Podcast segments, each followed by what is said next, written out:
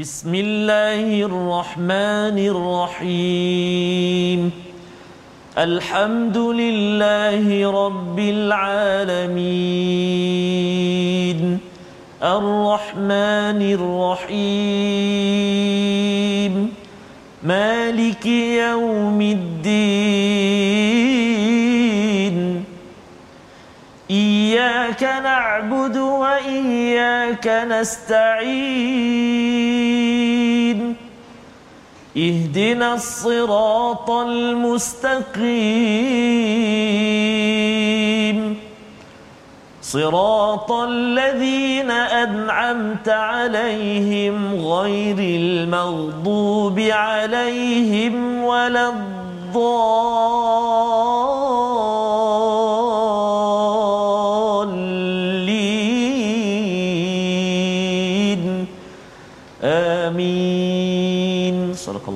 Assalamualaikum warahmatullahi wabarakatuh. Alhamdulillah wassalatu wassalamu ala Rasulillah wa ala alihi wa man wala. Syada la ilaha illallah, syada Muhammadan abduhu wa rasuluhu. Allahumma salli ala sayidina Muhammad wa ala alihi wa sahbihi ajma'in. Amma ba'du. Apa khabar tuan-tuan dan puan yang dirahmati Allah sekalian? Saya doakan kami doakan kepada tuan-tuan sekalian berada dalam keadaan sihat, afiat dan diberikan rahmat oleh Allah Subhanahu Wa Taala. Terus kita ingin memohon hidayah daripada Allah. Kita perlukan hidayah ini dalam kesulitan, dalam kesenangan kerana kita yakin bahawa sebenarnya nikmat yang Allah berikan kepada kita amat banyak dan itulah yang kita ikuti sepanjang surah An-Ni'am. Nama lain bagi surah An-Nahlu, surah yang ke-16 pada halaman terakhir pada hari ini. Hari ini kita bersama dengan Ustaz Tarmizi Abdul Rahman. Apa khabar Ustaz? Alhamdulillah Ustaz Fazrul. Lama tak bersua.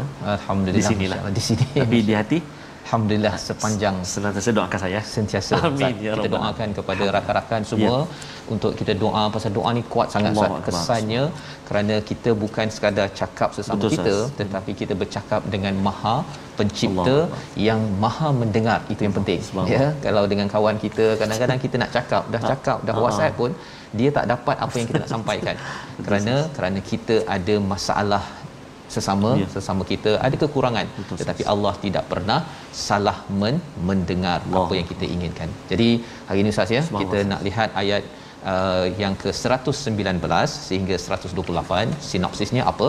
Kita saksikan di layar. Iaitu bermula daripada ayat 119 Allah memberikan satu tawaran kepada kita Allah Maha Pengampun. Dan diikuti pada ayat 120 Nabi Ibrahim sebagai satu contoh teladan pengikut jalan hidupnya millah dan pengagungan kaum Yahudi kepada hari Sabtu apakah yang Allah ingin sampaikan tentang hari Sabtu ini sendiri? Dan juga ada kaitan dengan hari Jumaat yang kita ada pada pada hari ini. Dan seterusnya di hujung itu Allah membawakan kepada kita asas dakwah kepada agama. Itulah yang penting kita laksanakan. Menghukum haruslah sepadan dan sabar dalam menghadapi pelbagai musibah yang melanda kerana apakah yang berlaku kepada orang-orang yang mendapat nikmat mereka akan bertakwa dan mereka akan bersifat ihsan inilah antara kesimpulan akhir daripada surah An-Nahlu surah lebah pada pada hari ini. Kita mulakan bacaan kita. Sebelum itu kita mula dengan doa subhanakala ilmalana illa ma 'allamtana innaka antal alimul hakim. Rabbi wahai Tuhanku zidni tambahlah untukku ilma ilmu yang menjauhkan kami daripada kejahilan. Apa maksud jahil? Kita lihat kita baca ayat 119 hingga 124. Silakan Ustaz. Baik, 119. Baik, terima kasih kepada Ustaz uh, Fazrul. Bismillahirrahmanirrahim. Assalamualaikum warahmatullahi wabarakatuh. Alhamdulillah, thumma alhamdulillah wassalatu wassalamu ala Rasulillah wa ala alihi wa sahbihi man wala wa ba'd. Apa khabar semuanya ayahanda dan bonda, tuan-tuan dan puan-puan muslimin dan muslimat, sahabat-sahabat Al-Quran yang dikasihi dan dirahmati oleh Allah Subhanahu wa taala sekalian. Mudah-mudahan senantiasa terus sihat Uh, diberi kesempatan dan juga kemudahan oleh Allah Subhanahu Wa Taala dalam uh, kita beribadah kepada Allah Subhanahu Wa Taala. Mudah-mudahan Al-Quran yang kita baca saban waktu ini terus menjadi pengubat jiwa kita, uh, menjadi penawar jantung hati kita dan membaiki kehidupan kita insya-Allah Taala. Mudah-mudahan amin ya rabbal alamin. Uh, pejam celik tuan-tuan dan puan-puan hari ini kita sudah berada di akhir juzuk ke-14. Allahu akbar ha? sudah Ya. yeah. 14 juzuk ustaz. Mm-hmm. Bagaimana tuan-tuan dan puan perasaan uh, ataupun pengalaman bersama dengan 14 juzuk uh, kita sudah uh, mengikuti uh, 16 surah Ustaz eh. Ya, 16 surah. Allahu akbar. Sebabnya kita kena beri perhatian betul-betul Betul, surat akhir ini jangan bising-bising ya. Ya. Pasal apa? Pasal ini adalah wahyu daripada Allah SWT. Betul, Ustaz. Jangan ada distraction kacau daripada orang luar, kita kata tolong senyap. Betul, Ha, okey. Kerana Betul. kita nak baca ayat Al-Quran sebentar Betul. lagi. Jom kita beri perhatian, kita nak baca uh, ayat yang ke-119 seperti mana yang Allah sebut wa idza quri'al qur'anu fastami'u. Fastami'u. Bila dibacakan al-Quran hendaklah kita diam, kita berhenti berbicara, kita perhatikan ayat-ayat Allah Subhanahu wa taala. Jom kita sama-sama baca permulaan ini dengan bacaan uh, murattal Hijaz insya-Allah ha. أعوذ بالله من الشيطان الرجيم. ثم إن ربك للذين عملوا السوء بجهالة ثم تابوا. ثم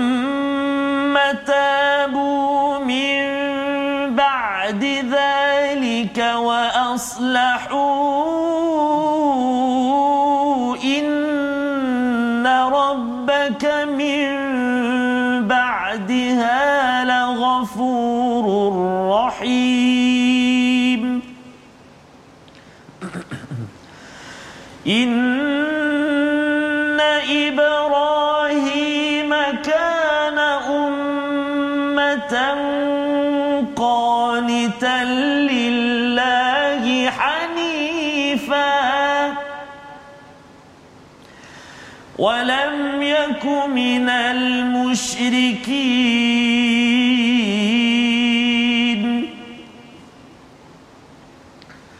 شاكرا لأنعمه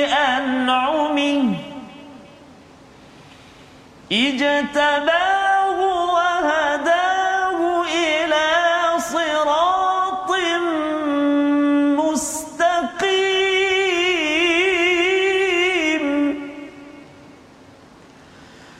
وآتيناه في الدنيا حسنة وآتيناه في الدنيا حسنة وإنه في الآخرة لمن الصالحين.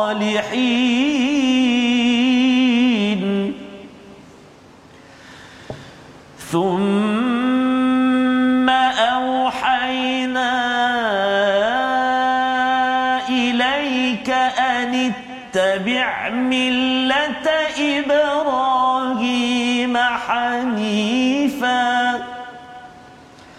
وما كان من المشركين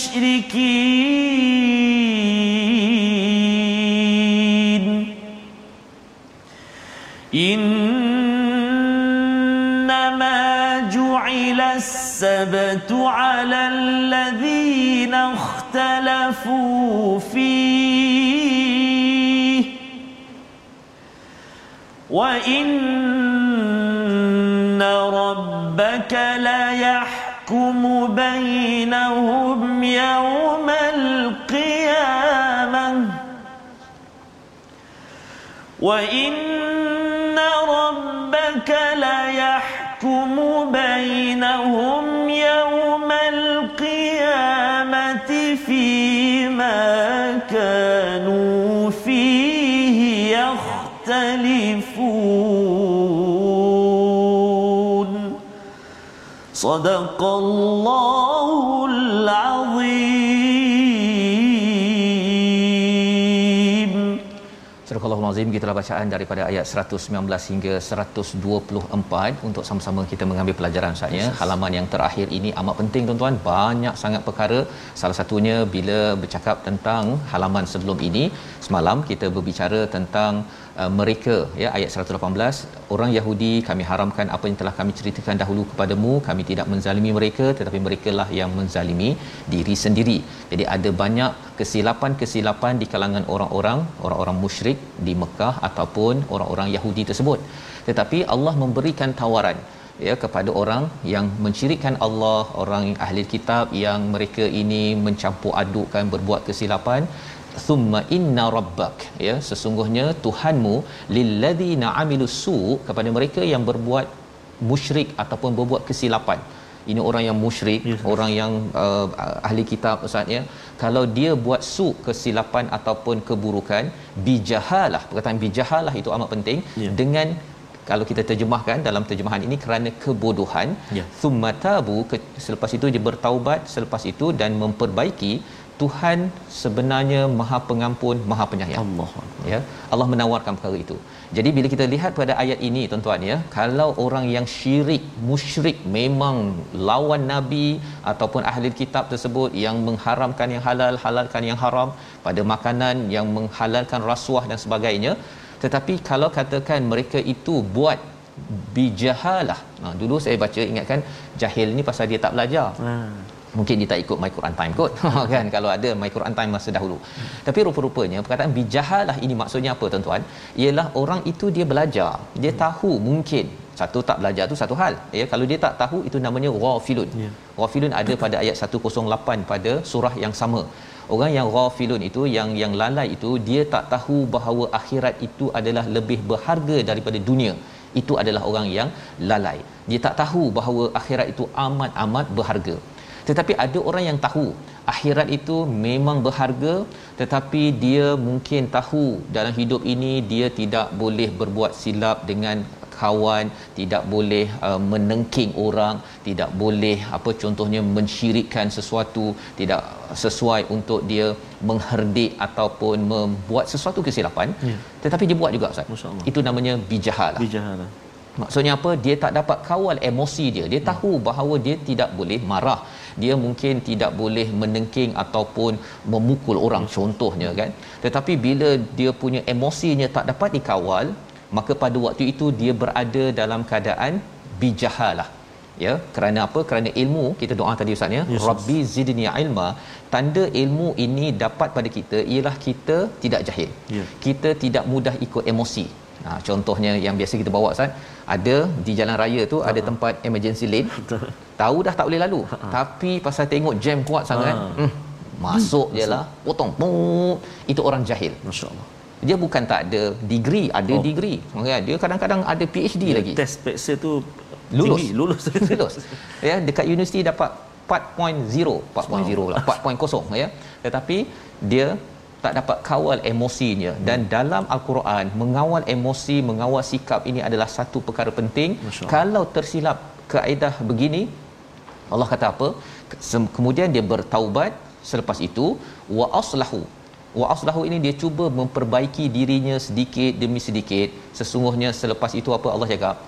Allah ini la ghafurur rahim Allah tetap mengampunkan dan lepas ampun ustaz ya yes, Allah sayang. Allah ya biasanya orang kan buat silap. Uh-huh. orang yang pernah buat silap kat kita kita pun pandang semacam uh-huh. tetapi bagi Allah Subhanahu taala tuan-tuan kalau kita buat silap Allah tetap mengampunkan kita. Ya kita mengaku ya Allah aku tak dapat kawal ya Allah pada waktu itu aku ikut perasaan Allah Maha Pengampun dan selepas itu Allah menyayangi kita seperti mana kita tidak pernah berbuat silap selama selama ini. Itulah ayat 119 Allah memberi peluang kepada orang musyrik kepada ahli kitab. Apatah lagi kalau Betul, kita baca Quran setiap hari ustaz ya? Biasalah kadang-kadang terpeleot kan dalam hidup kita. Hmm. ini janji Allah. Siapakah tokoh yang Allah angkat hmm. ya dalam surah ini yang menghargai nikmat? Inna ibrahim kana ummatan dia adalah Nabi Ibrahim ini adalah umat. Walaupun seorang-seorang saja berkelana daripada Palestin Kanaan pergi ke Mekah itu seorang tetap dianggap umat. Lebih daripada itu Nabi Ibrahim ini adalah ketua kepada umat Islam. Ya ha, meneruskan ya. Maksudnya Nabi Muhammad meneruskan dan kita juga adalah legacy daripada Nabi Ibrahim. Ibrahim. Sifat Nabi Ibrahim ini adalah apa? Qanital lillahi hanifa. Iaitu qanitat ini merendah diri hmm bersedia untuk mengikut Allah dengan rasa ikhlas tidak rasa terpaksa. Cabarannya ustaz ya ialah hmm. Nabi Ibrahim ni yes, ujian-ujiannya boleh tahan. masya-Allah. Daripada Palestin tu nak pergi ke Mekah. Betul ustaz. Bukan daripada Madinah pergi Mekah Betul, Palestin, Palestin, betul. kan jauh tu kan? Betul. lepas tu bila tak ada anak bila ada anak kena tinggalkan dekat Mekah. Betul. kemudian ada anak dah Allah. besar dah dah tinggalkan ni Aha. jumpa kena sembelih pula. Betul. Nabi Ibrahim melalui perkara ini tetapi tetap dengan rasa qanitan Ha, sebelum ni kita ada cakap Ustaz ni kan taah dengan kunut Ha-ha. taah ni maksudnya uh, okey saya ikut tapi lambat siap Betul. kan lambat pergi ke solat contoh tapi taat masih semayang qanit qanitan ini ialah maksudnya belum lagi azan lagi dah bersiap dah Siap. kan di restoran tu Eh, siap, siap. Ah, masih ingat lagi Ustaz eh? masih ingat okey alhamdulillah ya jadi ini adalah sifat Nabi Ibrahim yang menandakan Allah amat menyayangi dan Allah Maha mengampunkan Allah jelmakan kepada seorang insan namanya Nabi Ibrahim alaihissalam walam yakuminal musyrikin beliau ini tidak melakukan sebarang syirik. Pasal orang Mekah kata kami ni legasi Nabi Betul. Ibrahim. Ha. Tapi mereka melakukan syirik tidak. Ya. Itu yang dijelaskan pada ayat 120. Syakiran li'an umih ya iaitu sifat Nabi Ibrahim ini dia bersyukur walaupun dengan sedikit nikmat. Sedikit nikmat pun dia bersyukur apatah lagi kalau banyak istabah wa hadahu ila siratul mustaqim. Dipilih Nabi Ibrahim itu diberi hidayah ke jalan yang yang lurus kerana dia bersyukur kerana dia qanitan ya kunut sebentar tadi. Itu jugalah yang menjadikan kita umat Nabi Muhammad ini dipilih. Kalau kita ini ha, syaratnya apa tuan-tuan? Kita buat bersedia dengan sukarela dan juga sentiasa bersyukur. Betul. Ini yang dijelmakan ataupun disampaikan dalam surah An-Nahl. Banyak nikmat Allah beri kepada kepada kita. Bercakap tentang cabaran yang ada ya Nabi Ibrahim ini mungkin ada yang kata Nabi Ibrahim ni berjaya ke dekat dunia? Allah kata wa atainahu fid dunya hasanah. Hasanah. Allah memberikan kepadanya fid dunya hasanah Masya kebaikan Cuma mungkin ada yang tanya ustaz ya. Uh, Nabi Ibrahim ni berapa rumah dia tinggalkan? Berapa bilion dalam akaun dia? Ya yang menunjukkan bahawa dia mendapat kebaikan ataupun kejayaan. Jawapannya ustaz? Masya-Allah. tak berapa ada bilion Betul, kan tidak ada rumah yang kita boleh melawat rumah Nabi Ibrahim Subhanallah. tetapi dia digelar wa atainahu fid dunya hasanah doa yang kita baca kalau tawaf itu Ustaz. rabbana Betul, atina betul. fid dunya hasanah kan jadi apa hasanah yang dapat pada Nabi Ibrahim wa innahu fil akhirati lamina salihin. Di akhirat nanti Nabi Ibrahim lamina salihin. Subhanallah. Subhanallah. ini nabi ni tapi akan bersama dengan orang soleh kalau tuan-tuan baca dalam surah An-Nisa ada minan nabiyyin siddiqin syuhada wasalihin jadi Nabi Ibrahim dia bukan sekadar bersama dengan nabi-nabi di akhirat nanti. Dia bersama dengan siddiqin syuhada tetapi spesifik Allah cakap kat sini orang soleh Allahu akbar. Maksudnya ialah apa Nabi Ibrahim ingin bersama dengan zuriatnya yang yang soleh Itu Ya? ukuran iku- ukuran sebenar kejayaan. Betul. Ya, di akhirat. Di Di, akhirat. dunia itu kalau Ustaz boleh uh, Ya, baca ayat yang ke-123 Ya. dan kemudian kita nak lihat sebenarnya kejayaan Nabi Ibrahim ni di mana. Akbar. Kita sama-sama baca ayat 123 dahulu. Baik, Silakan. Terima kasih Ustaz Fazrul. Uh, tuan-tuan dan puan-puan sahabat Al-Quran dikasihi Allah SWT sekalian. Ramai sekali Ustaz yang berkongsi pada hari ini Ustaz. Uh, rasa syukur, rasa bahagia, menghargai sepanjang 14 juzuk ini. Tahniah tuan-tuan kita sama-sama doa terus. Kita dapat bersama dengan al-Quran dan jemput untuk terus sebarkan pengajian kita ini ya sebarkan al-Quran insya-Allah. Kita nak baca sama-sama ayat yang ke-123 Ustaz Ustaz. Fazal jom. Tuan-tuan dan puan kita baca sama-sama insya-Allah. A'udzubillahi minasyaitonirrajim thumma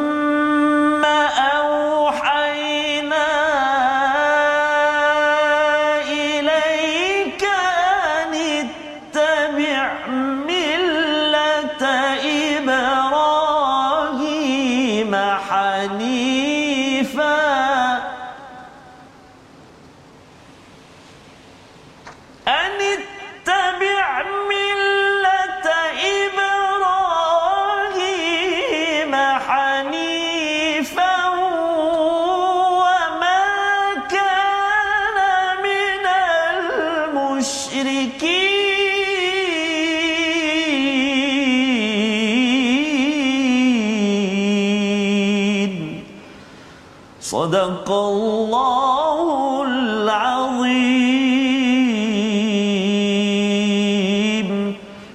Surah Sadaqallahu azim kemudian kami wahyukan kepadamu wahai Muhammad ikutilah agama Ibrahim yang lurus dan dia tidak termasuk orang-orang yang yang musyrik. Sekali lagi di sini Allah katakan wa ma kana minal musyrikin. Tak pernah musyrik di awal tadi walam yaku minal musyrikin pada ayat yang ke-120.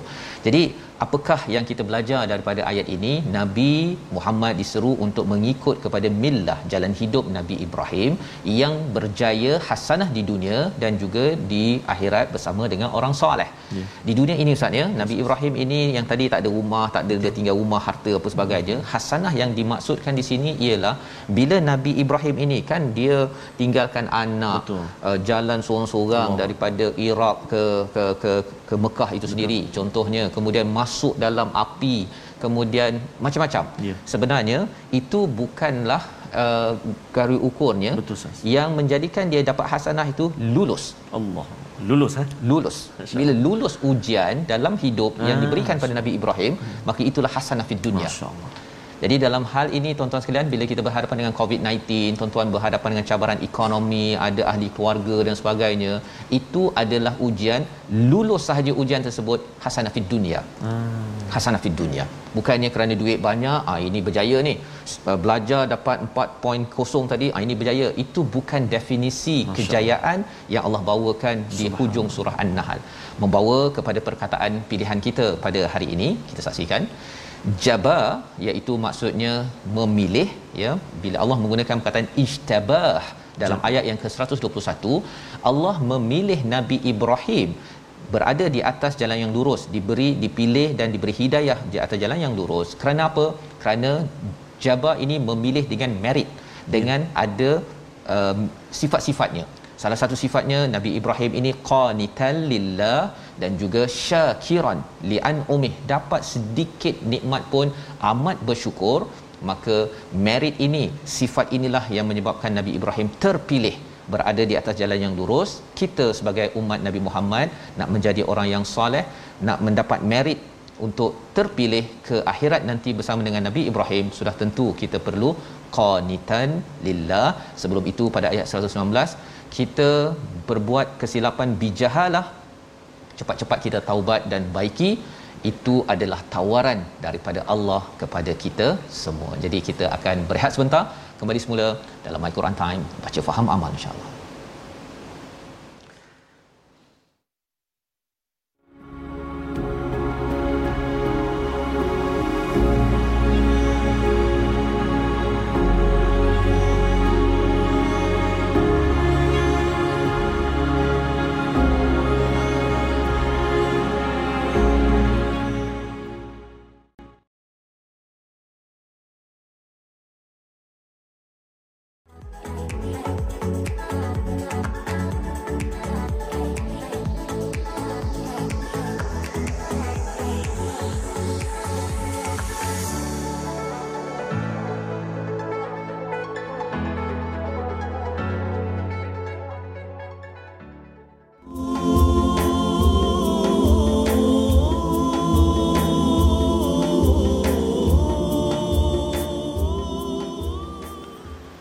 Jangan difikir derita akan berpanjangan.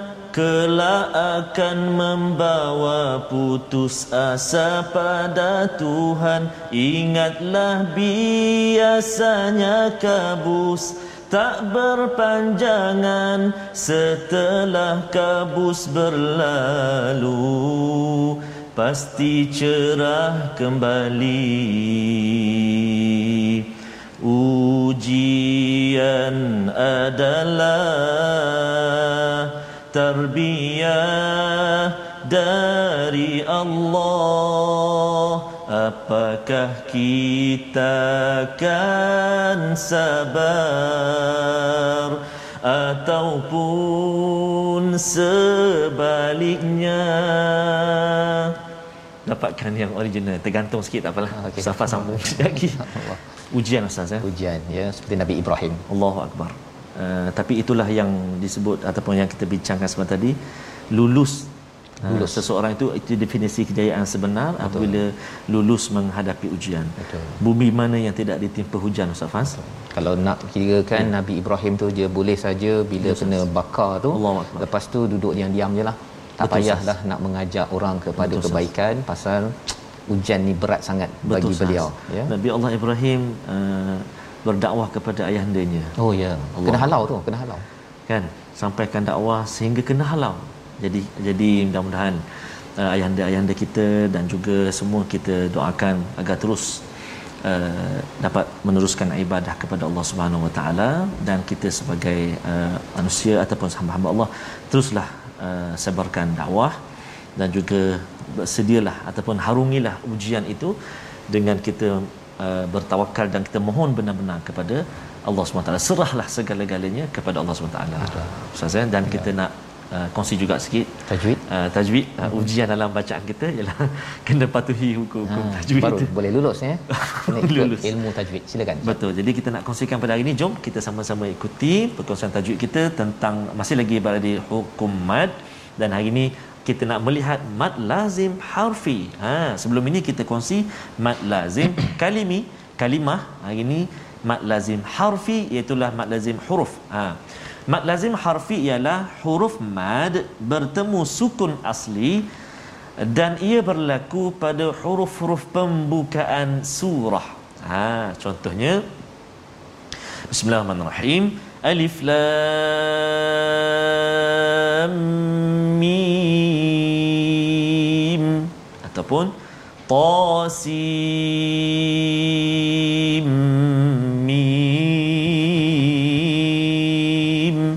atau contoh yang lain alif lam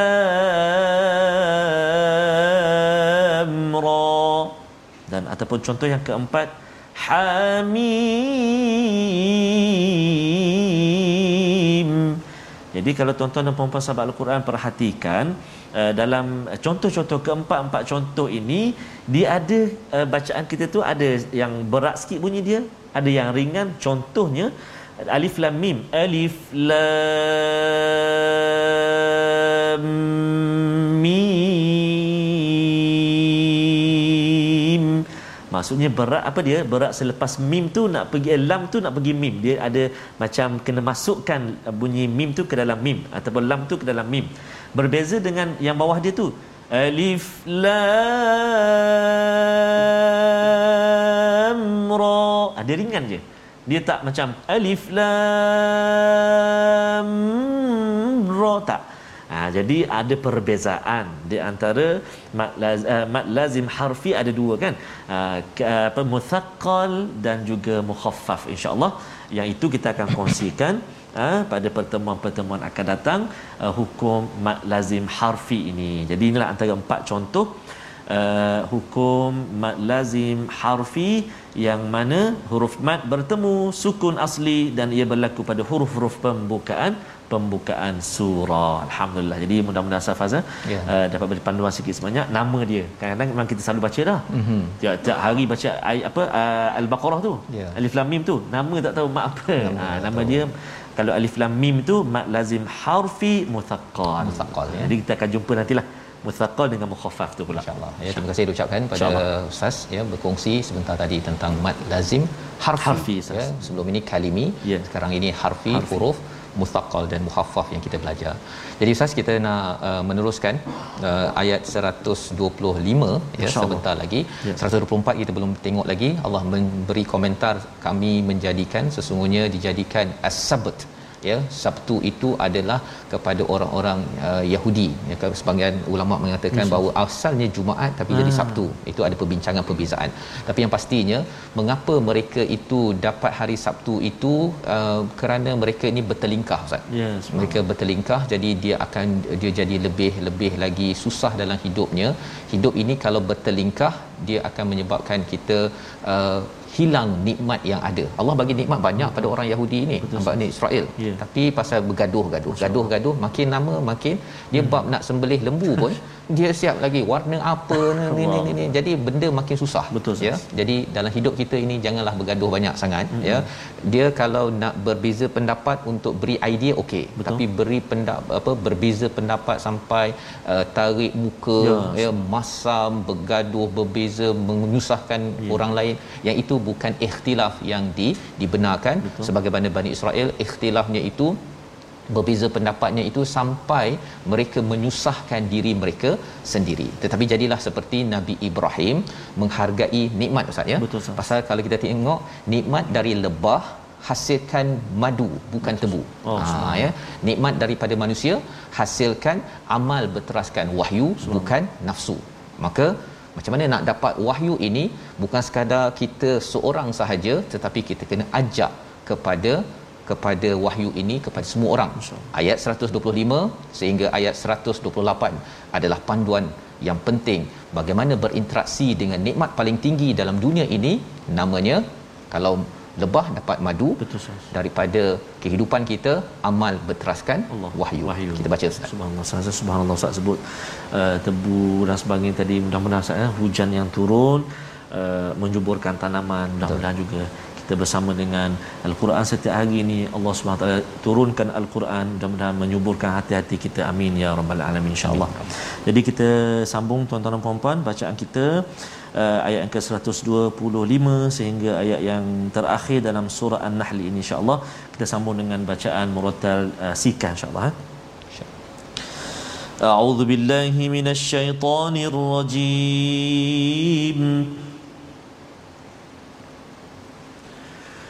أدع إلى سبيل ربك بالحكمة والموعظة الحسنة. أدع إلى سبيل ربك بالحكمة والموعظة الحسنة. وجادلهم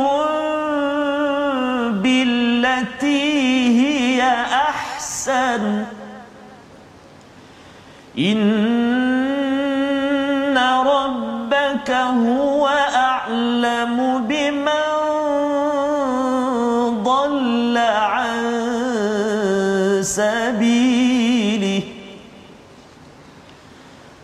وهو أعلم بالمهتدين.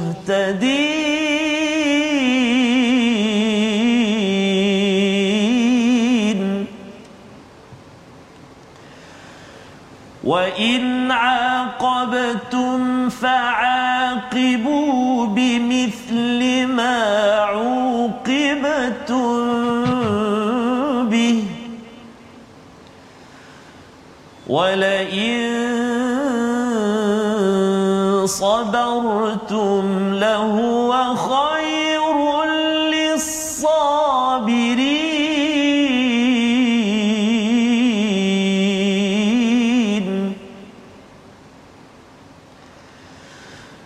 واصبر وما صبرك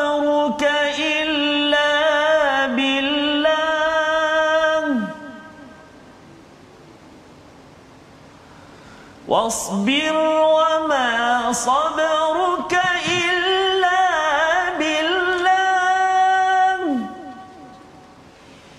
ولا تحزن عليهم ولا تك في ضيق مما يمكرون.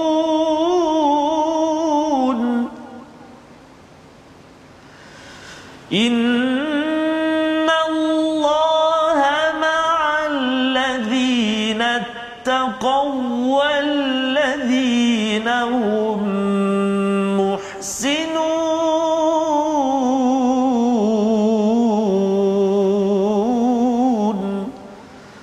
صدق الله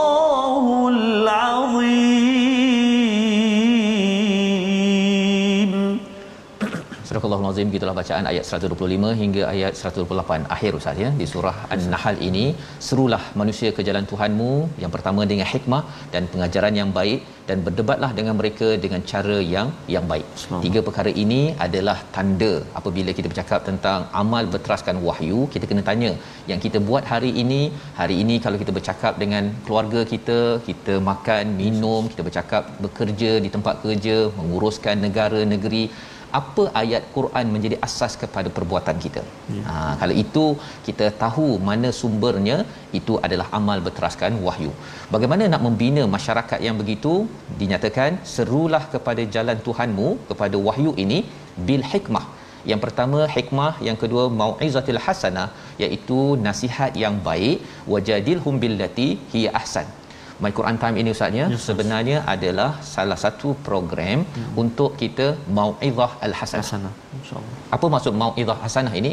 Nasihat-nasihat yang baik yang kita nak ambil daripada wahyu dalam bahasa yang semua orang boleh faham insya-Allah. Harapnya fahamlah tuan-tuan ni. Kalau tak faham tu minta maaf jelah kan. Okey. Jadi itu adalah nasihat-nasihat yang baik ini adalah untuk orang umum tetapi ada orang yang disibuk ustaz. Ha. sekarang ni dia tak sempat ikut my Quran time. Yeah. dia sedang menguruskan negara negeri dia sedang menulis dia sedang sibuk di sana menjadi wartawan dan sebagainya. Tak sempat ikut my Quran time maka kena ada program untuk mereka yang sedang sibuk menguruskan ini bil hikmah. Apa maksud bil hikmah? Dengan suatu kebijaksanaan yang menyebabkan ya kita dapat memberikan pilihan cara membuat keputusan berteraskan wahyu kepada mereka yang sedang sibuk ini. Pasal apa? Pasal mereka tidak tidak sempat untuk mendengar tetapi mereka perlukan juga untuk menjadi wisdom ya. hikmah ketika membuat segala tugas-tugas yang ada ini adalah jenis program yang ke kedua dan selepas itu wajadilhum billati hiya ahsan ada kumpulan yang memang dia nak mengekalkan status quo uh-huh. dia tak nak ubah cara pandang sama ada bukan Islam ke ataupun orang Islam yang dia rasa bahawa apa yang saya buat ini dah betul apa nak sibuk-sibuk lagi yeah. ya terutama dalam dunia uh, social science ya dalam bab psikologi sosiologi antropologi pengurusan dan sebagainya maka perlu ada kajian-kajian daripada al-Quran untuk menyatakan inovasi sosial daripada al-Quran ini uh, adalah lebih baik wajadilhum billati hi ahsan ini perlukan kajian yang lebih mendalam. Jadi kalau kita perasan di sini ustaz ya, yes, uh, tiga perkara ini dia memerlukan pada persediaan. Disebabnya kalau uh, My Quran Time bila tuan-tuan membuat sumbangan tabung gerakan al-Quran itu bukan sekadar untuk program ini Betul. tetapi untuk mewujudkan kita mengharapkan nanti ada uh, universiti Quran ya. Mungkin dah banyak universiti yang ada tapi boleh bekerja sama agar satu orang awam faham tentang mau'izatil hasanah. Betul. Itu penting untuk orang umum. Kemudian yang keduanya uh, golongan elit ataupun yang uh, membuat ino, uh, apa ahli akademik ataupun yang pemimpin mereka ini perlu mengkaji al-Quran secara lebih mendalam sehingga kan melahirkan inovasi-inovasi hmm. yang akhirnya membuat perubahan di dalam masyarakat. Itu yang berlaku pada zaman nabi so, ya inna rabbaka huwa alamu biman dhalla an sabili. Allah lebih mengetahui siapa yang sesat daripada jalannya dan siapa yang diberi hidayah. Pasal ada orang yang dengar my Quran time dia dapat hidayah. Betul. ada orang yang dia kata saya banyak lagi persoalan terutama so. ahli akademik ataupun golongan-golongan yang uh, amat-amat sibuk sedang bertugas sekarang ya dan ini adalah ayat 125 ya. yang kita kalau Quran time ini Ustaz ya tabung gerakan tuan-tuan itu membawa kepada Quranic Valley kita mengharapkan tuan-tuan yang pensyarah boleh melaksanakan tugas untuk mengkaji Quran dalam biologi, dalam sosiologi, dalam psikologi contohnya dan menghasilkan kajian. Ya. My Quran Time adalah mau izatil hasanah di peringkat di peringkat awal untuk umum sahaja tetapi kita kena pergi lebih mendalam kena ajak lagi ulama lagi pakar-pakar yang ada. Maka ini adalah perjuangan menghasilkan amalan berteraskan berteraskan wahyu. Apa kesan kalau kita buat uh, inovasi sosial ini perubahan dalam sosial ini? Allah menyatakan ayat 126 wa in aqabtum fa'aqibu bimithli ma uqibtum bih. Ya. rupa-rupanya kalau makin kita bersama dengan al-Quran mesti ada satu masa mm-hmm ada orang tak puas hati.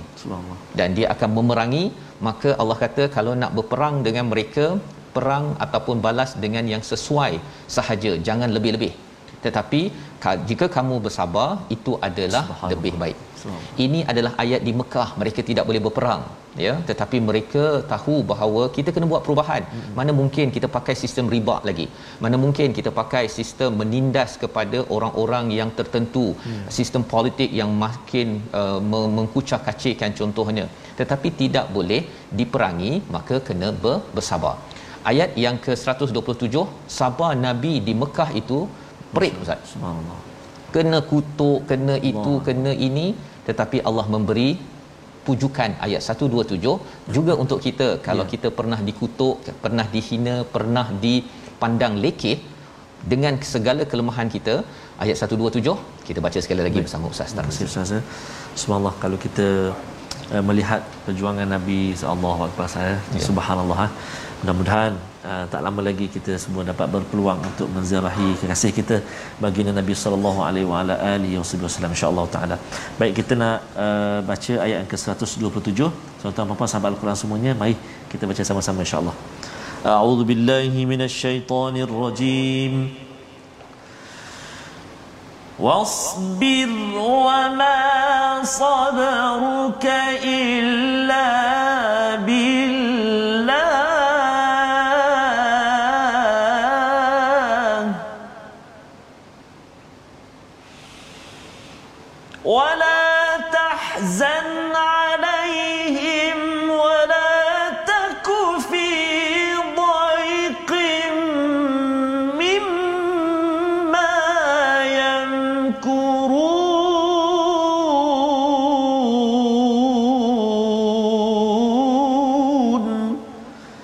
صدق الله العظيم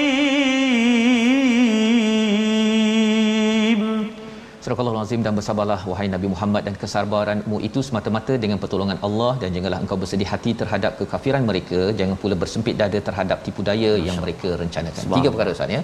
Sabar ya dalam ayat ini iaitu Allah beritahu sabar kamu itu adalah illa billah. Ya kita tak mampu sabar sabar kita ada had ustaz ya, sampai satu masa dia akan meletup Betul. tetapi jika kita ada Allah dia akan bersabar sampai kita sama ada syahid ataupun kita berjaya. Ya, ha, itu semangat yang diberikan ditiupkan kepada sahabat di Mekah sehingga mereka bersabar. Mereka tidak berperang, tidak melawan.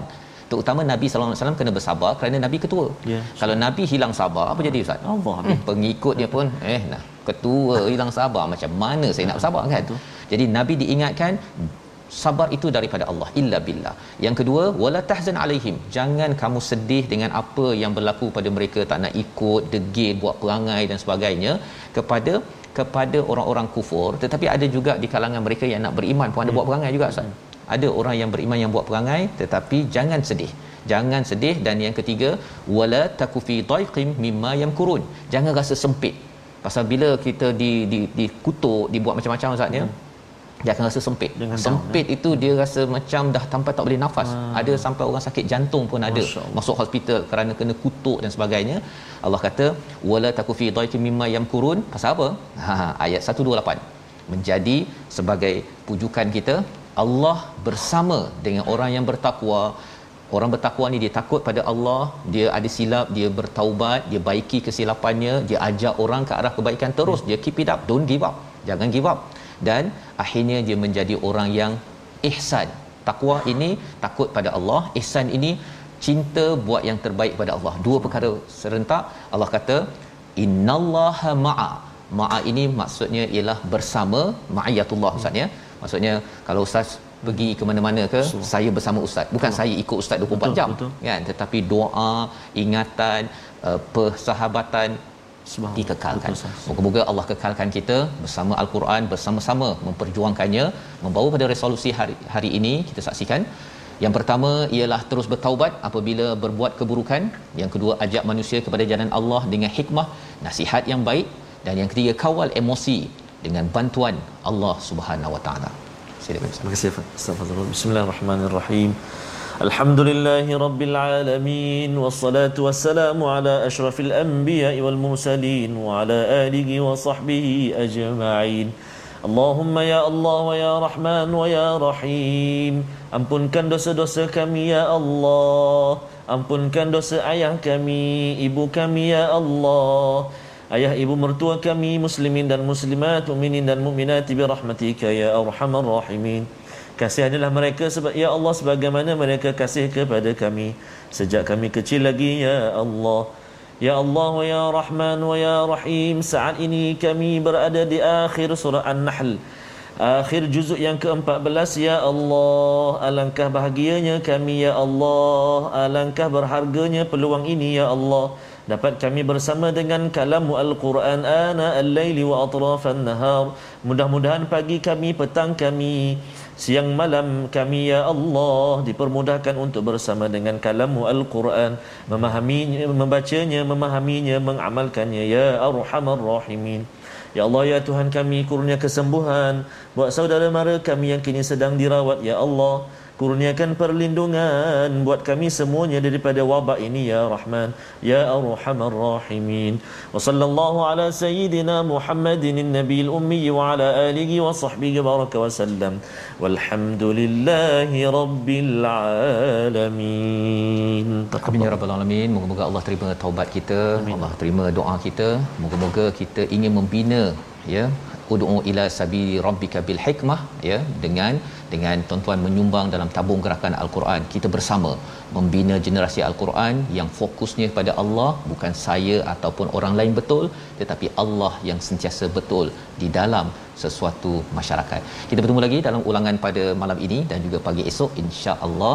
Teruskan tuan-tuan berdoa dan kita jaga kesihatan, jaga SOP dan uh, mengambil vaksin sebagai satu usaha kita berusaha dan teruskan perjuangan memartabatkan wahyu dalam amalan kita seharian. Bertemu lagi My Quran Time, baca faham amal insya-Allah.